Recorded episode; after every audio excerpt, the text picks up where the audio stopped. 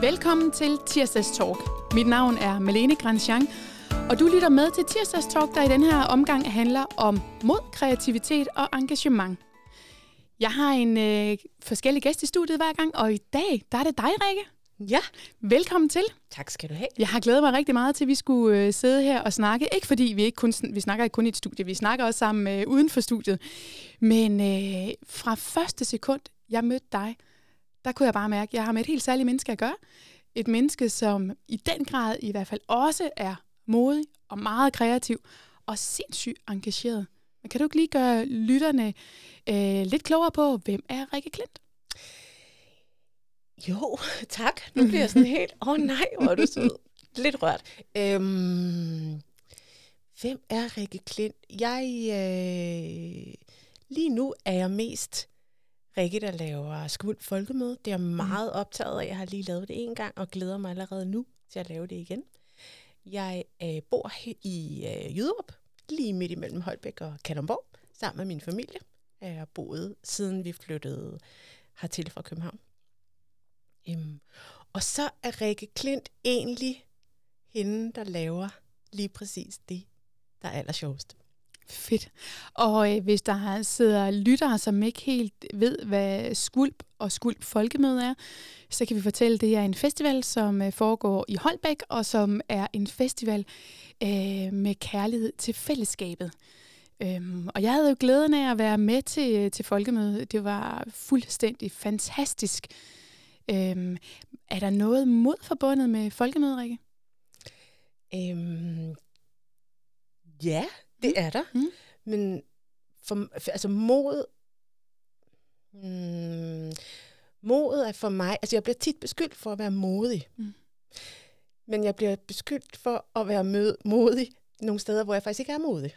Ej, prøv at fortælle, det er spændende. Altså fordi, når jeg får en idé om at lave folkemøde, mm. og en idé om alt muligt andet, øh, jeg, hvis jeg får lyst til at ændre mit liv, så gør jeg det. Det har jeg gjort flere gange før. Skifter karriere, øh, flytter et helt, til en helt anden landsdel. Al, altså, det, der, der siger folk, ej, hvor er du modig. Mm. Ikke? Fordi de, måske fordi de tænker, det kunne jeg godt tænke mig selv at gøre, mm. men det tør jeg ikke rigtigt, mm. fordi jeg er bange for. Men for mig er det ikke modigt. Jeg får en idé, og så tænker jeg, uh, og så gør jeg det. Ja. Så jeg er ikke bange for det. Ja. Så og der er, ikke noget, er det ikke mod... Nej, der er ikke noget, du skal overkomme. Nej, Nej. det er overhovedet ikke farligt. Mm. Så derfor er det ikke modigt, mm. som jeg forstår mod. Mm. Men jeg er modig. Det er bare nogle helt andre steder. Jeg er modig der, hvor at jeg øh, tør at se mig selv 100% i øjnene. Øh, og gå igennem, altså der, hvor jeg virkelig bliver bange, øh, bliver bange for at være for meget, eller bliver bange for at gøre andre mennesker kede af det, eller blive bange for at øh, være for grådig, eller Mm. Alle mulige ting, hvor at jeg, så bliver jeg bange. Mm. Og der, der er jeg både stedig og modig og siger, det vil jeg simpelthen igennem. Mm. Det vil jeg simpelthen lære det her, fordi jeg ved, at det er bare noget, der foregår inde i mit hoved. Kan du ikke prøve at komme med et konkret eksempel? Jo, altså for eksempel har jeg jo besluttet mig for for nogle år siden, at øhm, jeg i selvfølgelig også mit privatliv i det hænger sammen, arbejdsliv og privatliv for mig, men i mit arbejdsliv lovede jeg mig selv, at jeg fra den dag af ville kun vælge noget, som jeg havde lyst til. Altså noget, der kunne være spændende eller sjovt, eller noget, hvor jeg tænkte, ja, det gør jeg af den ene eller den anden grund, men aldrig fordi det var nemt eller trygt, eller mm. gav penge, eller anseelse, eller kun noget, hvor jeg tænkte, det er spændende, eller mm. det er sjovt. Og det besluttede jeg mig for. Og lige fra det sekund, jeg besluttede mig for det, har jeg jo væltet ind i, shit mand, kan man det? Mm. Altså, og der, der kommer jo alt muligt på spil, når man skal, når, altså det gør det i hvert fald for mig. Jeg går jo konstant ud af min komfortzone. Mm. Og både fordi jeg selvfølgelig siger ja til noget, som jeg overhovedet ikke aner, om jeg kan. Mm. Øh, men jeg bare har lyst til at gøre. Mm. Øh, men også fordi, at øh, jeg kan for eksempel blive bange for, at der ikke er nok. Mm. Altså jeg tænker, uh, hvad nu hvis øh, jeg så ikke øh, tjener penge til jul? Mm. eller hvad så hvis jeg ikke, eller hvad så hvis jeg ikke øh, får et tilbud efter det her, eller hvad nu hvis mm. det der ikke viser sig? Det er en ting, det, altså, og det er sådan en, Det har jeg virkelig skulle arbejde med. Mm. Men den aller sådan, det allerstørste frygt, det er det her med, at andre, når, når jeg beslutter mig for at have et arbejdsliv, der består af lyst, så, så jeg ved godt, hvad den røde tråd er, Mm. og kernen i det. Men jeg bliver bange for, at andre mennesker står udefra og tænker, hold da kæft, der, er altså, hvad er du i dag, Rikke? Hvad, altså, hvad er det? Hvilken en hat har du på i dag? Hvad laver du egentlig, Rikke? Er noget af det, folk spørger mig allermest ja. om. Og den der fornemmelse af at være rodet og tjusket, og ikke have en, en mål og en strategi, uh, det er farligt. Ja, altså man kan sige, øh, jeg kan godt genkende det der med, at når man kaster sig ud i mange forskellige ting, det har jeg også altid gjort hele mit liv. Nå, det? øh, og der er rigtig mange, der øh, har det med at lægge en strategi ned over de valg, jeg har truffet. Ja. Eller sådan en, en klar karriereplan. Sige, det er klart, at du kunne blive rektor for et mellemstort gymnasium som før, for du havde jo lagt den her strategiplan. Mm. Og jeg havde ikke lagt nogen strategi. Mm-mm. Og det kan godt være, at det kræver faktisk mod at, at første Ja. gang sige, nej, der ligger ikke nogen plan. Øhm, lige nu, der er de sidste 14-15 måneder, der har jeg arbejdet målrettet for at komme i Folketinget, og når folk siger, har du lagt sådan en fuldstændig klokkeklar plan, og hvem er din målgruppe, og lavet analyser og sådan noget, der siger jeg præcis det samme, som når det handler om min karrierevalg. Så siger jeg, jeg er autentisk. Mm. Og det er min røde tråd. Ja. Jeg er altid mig. Ja. Og derfor er der en rød tråd i alt, hvad jeg laver. Ja. Om det er bestyrelsesposter, om det er frivilligt arbejde, eller det er, hvem jeg er privat, eller offentligt, eller politisk. Det er ligegyldigt, for Ja. din røde tråd, det er mig. Ja. Øhm, og dengang jeg ligesom i tale satte det, så, så fik jeg egentlig en ro. Ja. Altså, det var fuldstændig nemt. Ja. Så når folk de prøver at komme og sige, uanset om det er min titel som vicedirektør øh, for Nordvestjyllands Erhvervs- og Gymnasieuddannelse, eller det er som folketingskandidat, øh, sige, du bør lige mene noget om det her, eller du skal lige gå den her vej, så øh, er det ret nemt at mærke efter, og så tænke, stemmer det overens med, hvem jeg er? Som sådan fuldstændig, altså mit DNA. Jeg Ja. ser det nærmest som min ryggrad. Ja, ja. Og så kan jeg svare ja eller nej. Ja. Og det bliver ikke så svært. For mig er det, jeg, for nogle år siden, så lavede jeg sådan en, øh, jeg gennemgik sådan en proces, som en bog, jeg læste, og så, øh, og så kom jeg tættere og tættere på det her sådan formål Mm. øh, omkring fællesskab. Mm. Og det her med at være med til at lave nogle fællesskaber, som var, øh, hvor, hvor flere mennesker kunne føle, her hører jeg til. Mm. Altså gøre fællesskaber til noget, der er mere imødekommende, lavere dørtærskel og, og mere frie, Mm. øh, hvor der er en accept, og øh, du er som du er, jeg er som jeg er. Hvad, hvad for nogle styrker har du? Hvad for nogle styrker har jeg? Hvor skal jeg hjælpe dig? Hvor kan jeg bringe ind? Hvor kan du bringe ind? Og så videre. Det er det, der er ligesom for mig op om morgenen. Det er det, der Mm. oh, får båden til at gynge. Ikke? Ja. Skaber dit sådan helt grundlæggende engagement. Fuldstændig. Altså det kan mm. Altid få mig til at øh, lige give den en skalle mere. Mm. Øhm, og det øjeblik, at jeg ser en mulighed, eller bliver tilbudt en mulighed, så kan jeg altid mærke ind i, mm. Mm. kan, jeg, kan, jeg, altså kan jeg bidrage med, no- altså er der noget omkring fællesskab med det her? Mm. Og derfor er det så nemt for mig at se den røde tråd. Ja. Ikke? Ja. Altså, så, så for eksempel så har jeg lige brugt de sidste halve år, hvor jeg har lavet altså rigtig meget folkemøde. Og der har jeg jo bare været facilitator Mm. på en eller anden måde. Ikke? Mm. Men, men det næste halve år kommer jeg til at bruge rigtig meget på at uddanne mennesker mm. i fællesskab. Og, øhm, og, og gå mere sådan personligt ind Mm. og, og, og udvikle mennesker i mine uddannelser. Og det, det er det samme for mig. Mm. Det er fuldstændig ligegyldigt. Mm. Men udefra, det er ikke sikkert, det er det sådan, men jeg kan godt blive bange for, at andre mennesker udenfor kommer Mm. og tænker, undskyld, men er du underviser? Eller er du, altså, ikke? Ja. Er du, er du folkemøde øh, Ja, ansvarlig? Altså, det er præcis. Altså, det, Ja. det er sådan, Ja, og det kræver, det kræver på en eller anden måde mod. det er, det er lige præcis der, hvor jeg skal hive modet frem til at ture og sige, prøv at høre her, Rikke Klint, nu smækker du to flade fødder i jorden og mærker mm. Mm. dit mellemkød. Mm. Det er det her, du bor. Mm. Du må godt være, altså du, det må du godt. Mm. Der er, altså de regler, der eksisterer, de er ikke ægte. Nej, og så nogle gange, når vi snakker om mod, så, så øh, nu sagde du det der med at smække fødderne ligesom i gulvet, Mm. mm. og så mærke efter. Øh, for mig at se, der, øh, der er både mod og kreativitet og engagement meget kropsligt. Og nogle gange så glemmer vi det, hvor meget vi også er kroppe. En af de beslutninger, jeg har truffet i mit liv, apropos det med at, at træffe nogle valg om, hvad vil man med sit arbejdsliv, øh, det var faktisk min krop, der traf valget. Ja. Jeg gik ind faktisk og sagde op på et lederjob, jeg havde, uden jeg vidste, jeg ville sige op. Øh, det, min krop handlede på en eller anden mærkelig måde Ja. automatisk. Ja. Jeg havde ikke snakket med min familie om det, eller min mand.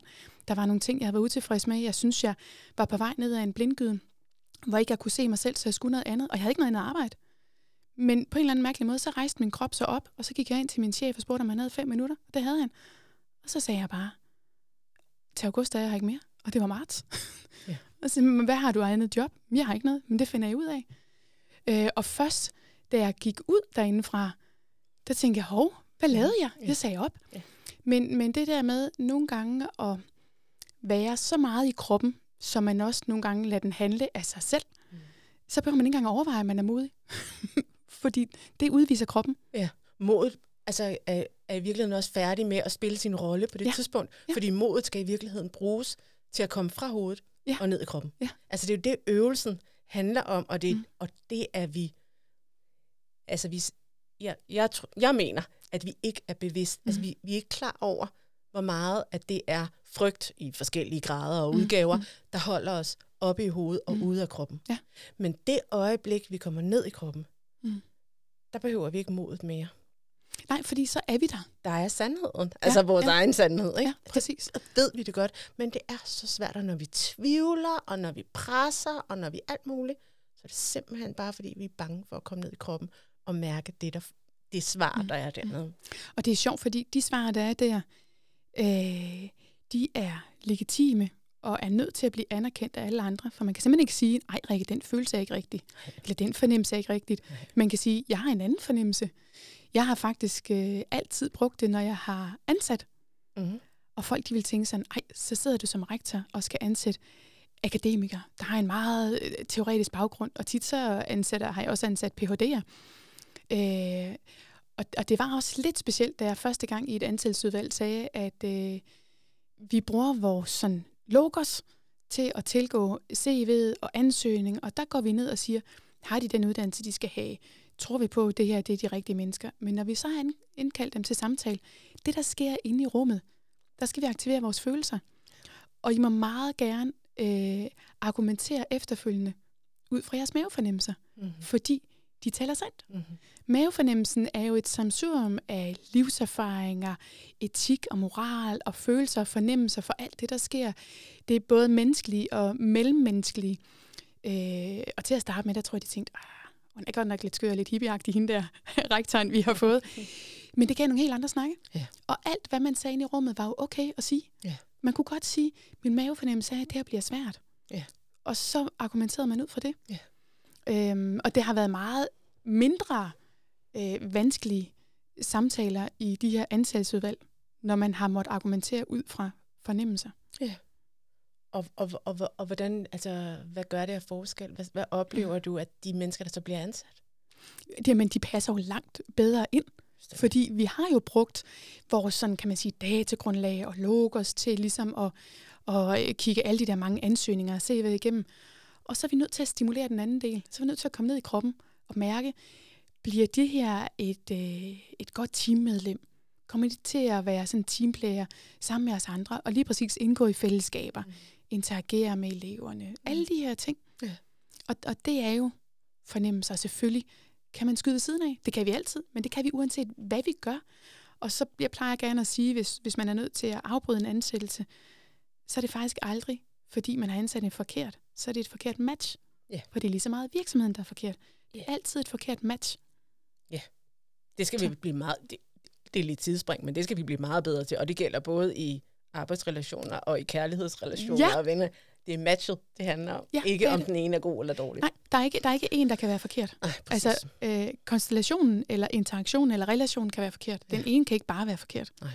Og hvis man tænker sådan, apropos ægteskab, jeg har jo kendt min mand langt over halvdelen af mit liv, øh, og der, øh, særligt hvis man er sådan en kvinde, der er lidt hurtig på aftrækkeren, det er jeg, Nå, surprise, så, så kan man godt sådan få lyst til, særligt dengang vi var helt unge, og tænke, bum, bum, bum, så kan jeg lige hjælpe ham med at forstå, hvordan hele livet hænger sammen, og at jeg har ret. Det øh, synes jeg vil være på sin plads. Det var på sin plads, ikke? Og så kom jeg at tænke, det er faktisk lidt skidt, fordi det bliver, det bliver et mærkeligt forhold. Så jeg lærte simpelthen at sige, der er noget her, vi skal have snakket om, og nu går jeg en tur.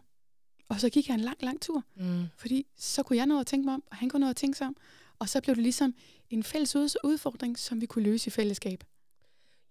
Og prøv at høre, det, altså det, jeg vil gerne lige spole tiden lige et øjeblik, altså to ja. minutter tilbage, og lige få samlet en lille smule op på det der rum, ja.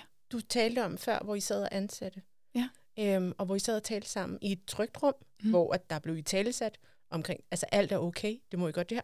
Det, det er jo nogle perfekte øh, mm. omgivelser og et, altså rundt om det her fællesskab, og et mm. fundament under fællesskabet. Mm. Fordi det, jeg vil frem til, det er, at der både, for mig er vi sådan tredelte, altså øh, både krop og hjerte og hoved, øhm, og, og vi skal ned i kroppen, og vi skal mærke de reaktioner, vi har mm. på hinanden, 100% sikkert, og det skal vi øve os rigtig meget i, fordi vi jo ikke er verdensmestre. Mm. Ikke? Altså, vi er jo danskere. Og vi kommer aldrig i mål. Nej, nej. Men, men vi, vi, vi er også i en tid nu, mm. hvor at det er sådan først rigtig nu, at vi mm. begynder at åbne op igen. Mm. Fordi vi har været hovedstyret mm. i, i mange år, ikke for at... Det er en anden snak. Øhm, men så vi åbner op, og vi øver os, og vi bliver bedre og bedre til at mærke den der mavefornemmelse, og vi tillægger den mere og mere værdi. Mm. Altså det er meget mere okay at sige, mm. øh, selv for øh, en helt øh, tæt knappet jakkesætsmand øh, for Danske Bank. øh, altså, jeg, jeg skulle lige at, øh, at, at vi også bruger mavefornemmelsen. Det bliver mere og mere legitimt. Øh, det er godt, at vi øver os i det. Men der, for mig er der et men, og det var det, du beskrev mm. øh, i øh, den proces med din kæreste mm. og din mand nu. Øh, at vi skal have det op igennem hovedet mm. en gang til. Mm. Fordi vi får nogle signaler fra vores krop, som nogle gange ikke handler om mavefornemmelse, men om det, som jeg kalder sådan en traumerespons. Mm. Altså vores gamle historier, mm. vores gamle frygt, vores gamle skam og skyld og mm. reaktioner på hinanden. Og nogle gange kan vi jo godt møde mennesker, som øh, uden at være skyld i det, med, men ved at gøre noget ved mm. skulderen, minder os om øh, mm. vores mor, når hun var sur, eller om øh, en lærer, der bare var mega tavlig over i skolen, øh, da vi gik i folkeskolen der skal vi ture og give plads til at lige trække vejret ned igennem det. Mm. Vi skal blive gode til at, blive, til at opdage det. Mm. Altså, så vi ikke bare mærker modstanden, men så vi, når vi mærker modstanden, siger, ej, hvor spændende. Hvad er det? Ikke? Ja. Altså, det er enormt vigtigt, fordi ellers så kommer vi til at frastøde alt, hvad vi reagerer på med modstand. Og så, øhm, så, så, så får vi sorteret alt det svære fra. Præcis. Og al udvikling. Og nogle gange, så det som jeg i hvert fald har lært sådan helt på privatfronten, det er øh, at gå fra både øh, hjerte og ned i maven nogle gange, mm. og op i hjertet igen, og mm. op i mhm. hovedet. Øh, særligt i, sådan, i de unge dage, der var der bare stor forskel på, hvor hurtigt øh, den her sådan impuls, kunne man næsten sige, eller problematik eller mm. følelse bevægede sig rundt. Ja. Og der handler det også om at have en eller anden form for anerkendelse af, at det er simpelthen forskelligt. Ja om hvis, hvis man er en, hvor det går lidt hurtigt, øh, hvor tingene hurtigt kommer mm. tilbage igen til hovedet og ned i maven, så kan man være hurtigt videre. Men man er jo ikke videre, hvis ikke man er det i fællesskab. Nej. Øhm, og sådan er det faktisk også med mod. Øh, du indledte med at sige, at nogle af de øh, områder, hvor andre mennesker tænker, hold da op, Rikke, hvor er du modig. Mm. Du tør bare kaste ud i nogle bestemte typer af job og flytte og træffe nogle meget, meget sådan store beslutninger. Men hvor du siger, det er ikke modigt for mig. Mm. Der er noget andet, der er meget mere modigt. Men det her med ligesom at have en nysgerrighed og en åbenhed hvorfor, at det er faktisk forskelligt. Ja. Altså, der er også nogen, øh, det har jeg faktisk oplevet flere gange, som synes, det er meget, øh, det er meget øh, angstprovokerende at skal sidde i sådan en studie her. Ja. Når jeg så siger, det er et one take, vi tager det ikke om, mm. og vi redigerer ikke i det. Mm. det er den her udgave, vi får. Ja. Øh, så kan det godt være sådan lidt puha, mener du virkelig det? Og der skal man bare anerkende, at det er okay at opleve det, som noget, man skal overkomme. Men det er også rigtig fint, når man overkommer det. Ja, og for mig, der ligger nøglen til det, og, og, og lige ind, altså måden at overkomme det på for mig, er at forstå det. Ja. Hvorfor er det angstprovokerende? Mm. Eller noget, der ligner. Når, når, når det er one take, Mm. Hvorfor?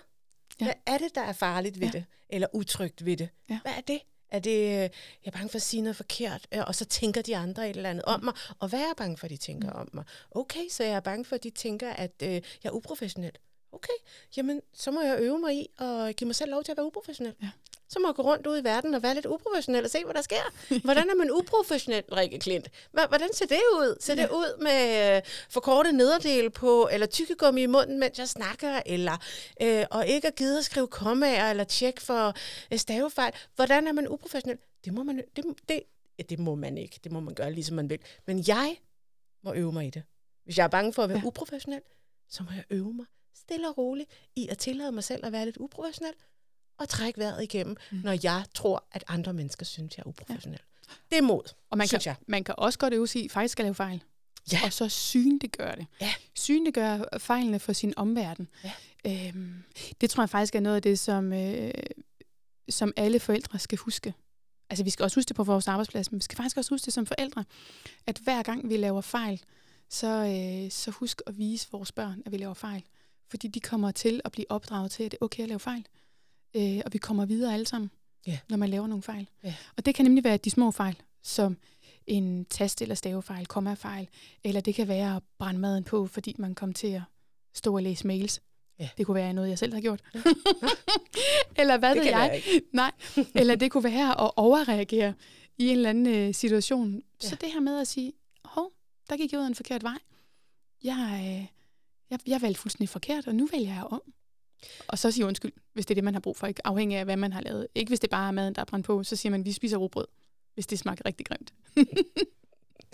Jeg har øh, to piger, og øh, siden de var ret små, der har jeg taget dem med på arbejde. Mm. Øh, især når jeg laver events, øhm, men i, på alle mulige slags arbejde og alle mulige steder.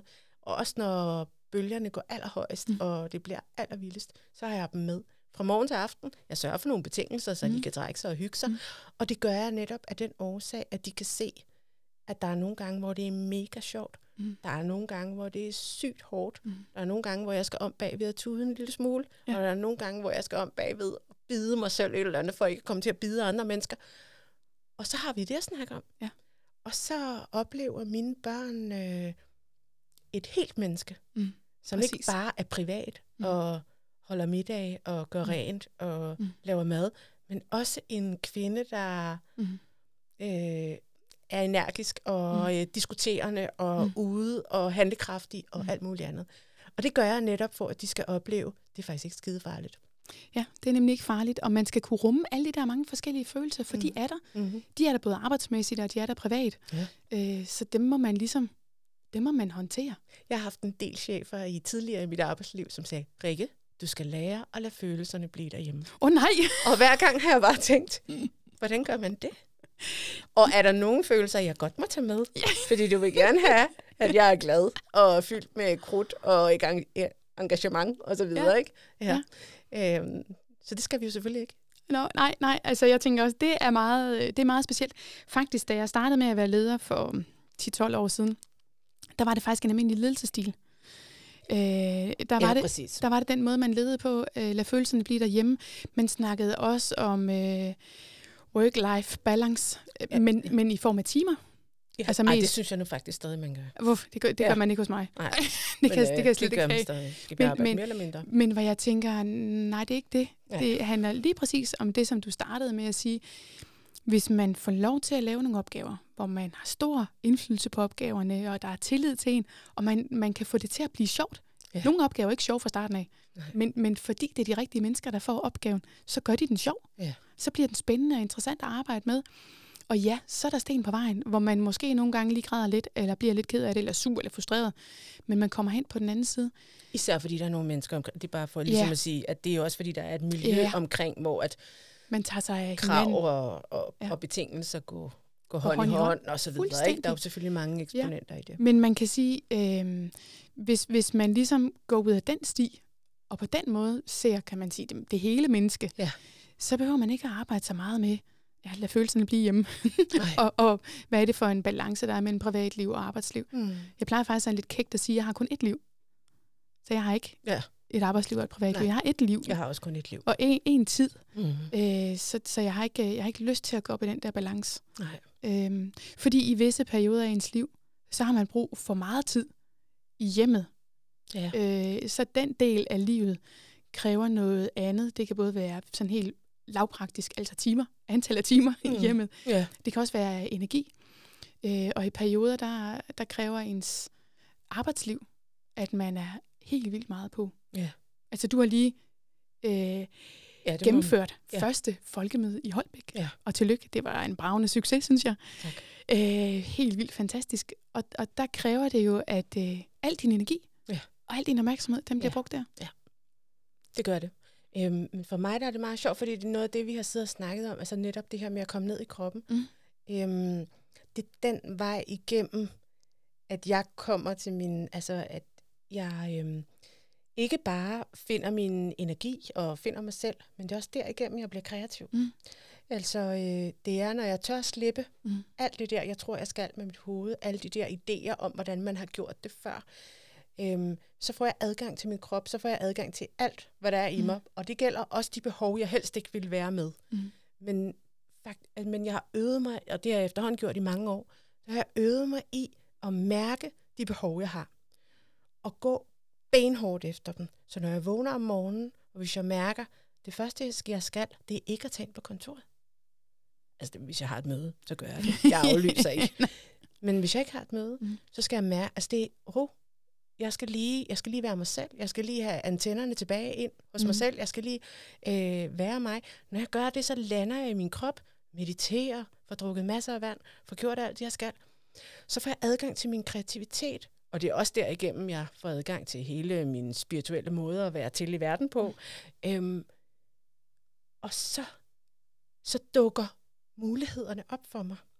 Løsningerne dukker op igennem min krop. Mm. Altså når jeg tillader mig at være der, og, øhm, og slippe ideen om, ude i fremtiden, så skal jeg gøre det på denne her, denne Mm. her måde, eller jeg, skal, jeg kan ikke gå denne her vej, fordi det kan man ikke, eller Mm. det, det er for farligt, eller det, åh oh, nej, så, afhæ- så er der noget andet, der skal lykkes. Slip det. Slip det, Rikke Klint. Øh, træk Mm. vejret. Land ned. Mærk dit mellemkød, Malene. Det er meget vigtigt. øhm, og så, og så, når jeg lander dernede i, så kommer de muligheder. Så opstår denne her, som jeg ser som synkronicitet, men i virkeligheden kan vi jo også bare se det som, at vi giver vores hjerne mulighed til at Mm. finde, led efter de rigtige løsninger, eller åbne sig op for dem, der allerede er der. Mm. Øh, og så kan jeg faktisk så ophøre den her timetælling, Mm. som vi er så øh, optaget af Mm. på en eller anden måde.